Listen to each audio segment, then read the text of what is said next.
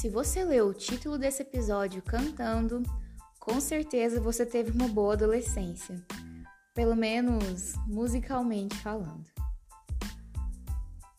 Oi, eu sou a Júlia e esse é o Ponto e Vírgula, um podcast de verdade. Alguma vez na sua vida você já parou para observar as pessoas, pensando que cada uma delas vive uma vida completamente diferente da sua? Com lutas diferentes, necessidades diferentes, mas que simplesmente passam em frente aos nossos olhos?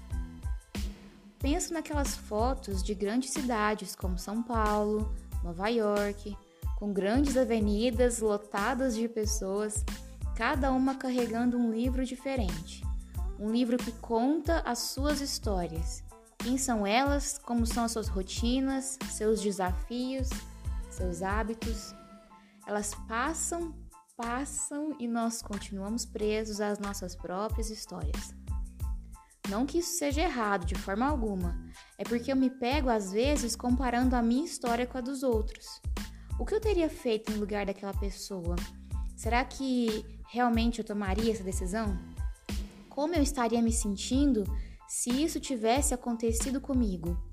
Por que eu não pude escrever isso na minha história também?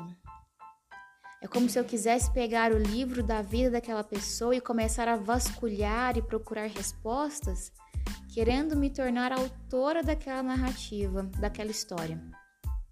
Ao mesmo tempo, penso que é muito hipócrita da minha parte querer medir a dor de alguém ou a forma como alguém conduz a sua narrativa. Afinal de contas, cada um sabe onde dói e como dói, não é mesmo? Como que eu posso querer opinar no desfecho de uma história se eu nem li o seu começo? Isso tudo me mostra o quanto os meus olhos estão atentos a mim mesma. Eu olho para a história de alguém, mas eu não penso em como aquelas coisas aconteceram ou como isso tem impactado a vida e as decisões daquela pessoa. Eu olho, analiso sob a minha perspectiva e decido. E se você está pensando, nossa, que egoísta? Sim, é isso mesmo. É egoísta, porém é natural. Somos biologicamente tentados a tomar decisões de acordo com a nossa história e não com a do outro. Por exemplo, se eu já tomei um choque elétrico muito forte, eu não vou querer mais mexer com ajustes eletrônicos sozinha. E por isso eu julgo o fato de uma pessoa querer fazer os seus próprios ajustes em casa. Luana, isso é perigoso demais, você vai morrer. Entende? É um exemplo quase bobo, mas eu acho que serve para a gente pensar a profundidade desse movimento.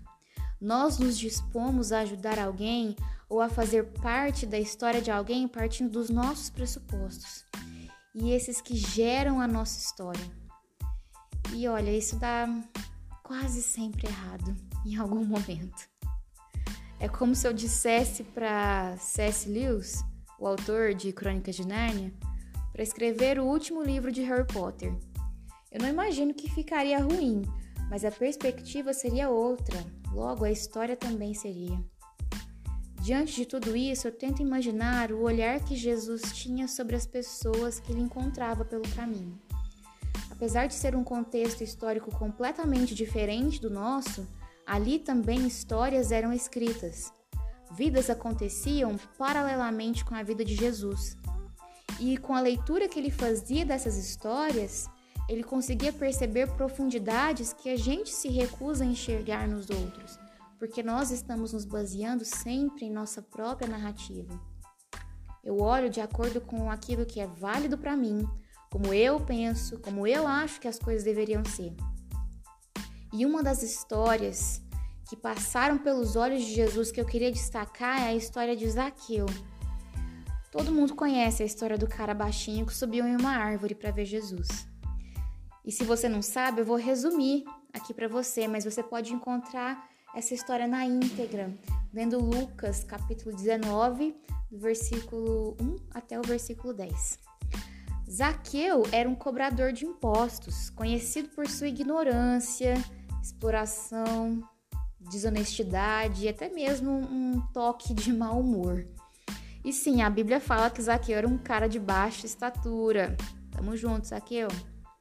E essa informação é importante porque a palavra de Deus diz que quando Jesus estava passando por Jericó, Zaqueu, muito curioso, não conseguiu enxergá-lo e, por ter muita gente ao redor de Jesus, ele teve que subir em uma árvore para conseguir enxergar quem estava ali. Pois bem, no meio disso tudo, Jesus vê Zaqueu lá em cima daquela árvore e diz: Zaqueu, desce daí, porque hoje eu vou ficar na sua casa. Zaqueu ficou muito alegre e logo desceu para receber Jesus. O pessoal que estava junto de Jesus naquele momento ficou indignado. Como assim?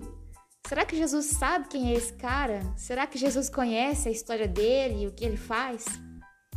Bom, é óbvio que Jesus sabia de tudo.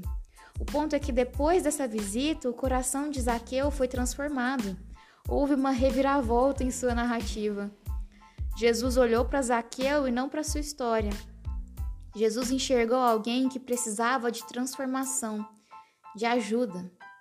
A leitura que Jesus fez da história de Zaqueu foi tão importante que mudou a história daquele homem. O desfecho do livro de Zaqueu agora era outro. Sua história não falava mais de abusos, de exploração, Agora ele entendia que os passos que ele dava estavam errados e que ele tinha condições de mudar, porque Jesus havia entrado em sua casa, em sua história. A perspectiva de Jesus sobre a vida de Zaqueu mudou tudo. Talvez se ele tivesse olhado para Zaqueu da forma como a multidão estava olhando, nada disso teria acontecido.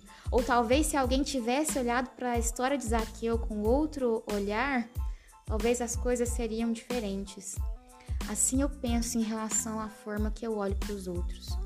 Se eu mudasse a minha leitura, será que eu poderia ajudar alguém a reescrever a sua história, assim como aconteceu com Zaqueu? Histórias, tantas histórias por aí.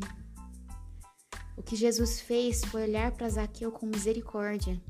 E a minha oração é que ele me ajude a ter esse olhar de misericórdia. Eu sou tão pecadora como meu vizinho. A minha história não é mais especial do que a história da moça que pega ônibus comigo. Assim como Jesus olhou para minha história e teve misericórdia de mim, assim eu devo fazer. Não é simples, mas pode ser um exercício diário. O que, que Jesus faria no meu lugar? Eu quero terminar o episódio de hoje te convidando a pensar sobre isso. Como andam as suas leituras? Que Deus nos abençoe. Um beijo e até mais!